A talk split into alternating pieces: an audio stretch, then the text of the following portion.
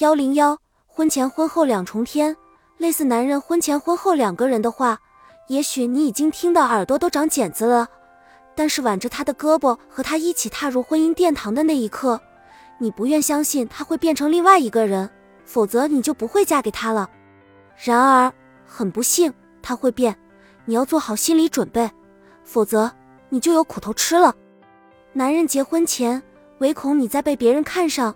导致快到嘴的鸭子飞了，即使他手里拿着垂涎已久的足球门票，也会大义凛然地陪你去看魂断蓝桥，而且还会在你耳边说一大堆诸如“月亮代表我的心”之类的话。感动了是不是？想嫁给他了是不是？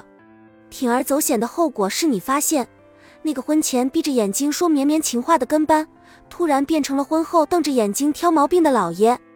那些男人婚前专情的看你。婚后专心的看报，当然了，报纸是天天换，而你的脸是一成不变的。男人就是婚前在床底下找袜子，婚后向太太要袜子的人。要的方法是，你又把我的袜子弄到哪里去了？婚前他时常小心求证，这东西你喜欢吗？婚后他时常大胆假设，这东西你绝对喜欢。那绝对喜欢的东西包括洋酒一瓶，洋烟一条，还有你过生日时他送你的书。如何做一个女人？你不能因为他说你绝对喜欢洋酒而开始学喝酒，也不能为了他的假设而学抽烟。至于如何做一个女人，你从认识他就开始努力研究了。男人婚前的错误都是很可爱的。约会时他早来了十分钟，你迟到了半小时，他说没关系，我才等了五分钟。男人婚后的错误是不可原谅的。他跟人说：“我女儿几岁？让我算算看。”嗯，他又扳指头又皱眉头，最后终于得出结果：“我女儿今年四岁了。”大家都知道你和他结婚才三年。男人婚前的好处多多：看电影争着买票，买东西抢着付钱，坐车为你开门，上饭馆随你点菜，写情书供你解闷，说奉承话让你开心，表演此情不渝的连续剧让你消愁。男人婚后的好处也有，他看你的时候总是心不在焉，好处就是使你省下了许多置装费。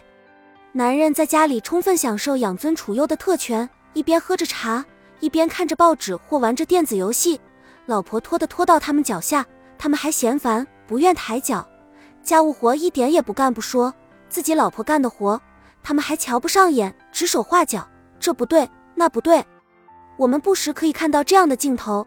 女人在厨房里忙得满头大汗，男人却在电视机前为英格兰足球队呐喊助威。女人在家里又是洗衣又是晒被，男人在楼梯间为伊拉克谋划如何应对美国，替联合国操心怎样打击恐怖主义。女人出门左手是孩子，右手是菜篮子；男人出外左手是手机，右手是掌中宝。男人都认为我是一家之主，是要赚钱的，理所当然要被女人侍候。再说，世界上多的是男总统、男总理，而女人做个部长、省长就要被媒体炒来炒去。我的前程比他大着呢。更可气的是，这时候的男人漠视了女人的情感渴望，忘记了女人是一种情感动物，是需要有人宠的。看到这里，你的表情该起变化了吧？动摇了吧？退缩了吧？其实大可不必，结婚是他的人生转折点。